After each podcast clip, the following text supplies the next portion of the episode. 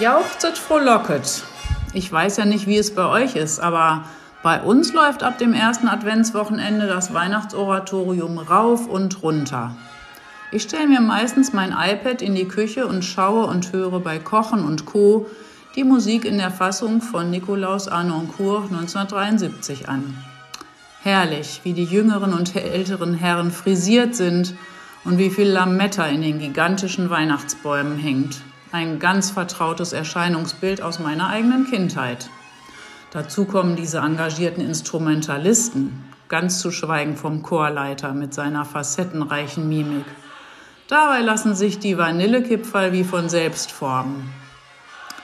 Was mir aber besonders gut gefällt, ist, dass der gute Herr Bach den Solisten schlicht und ergreifend den reinen Bibeltext in den Mund gelegt hat.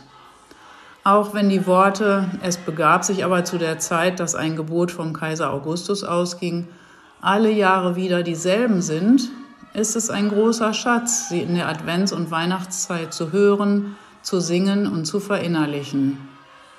Es ist meine Art, in den Advent zu gehen und mich darüber zu freuen, dass Jesus als mein und unser aller Retter in die Welt gekommen ist.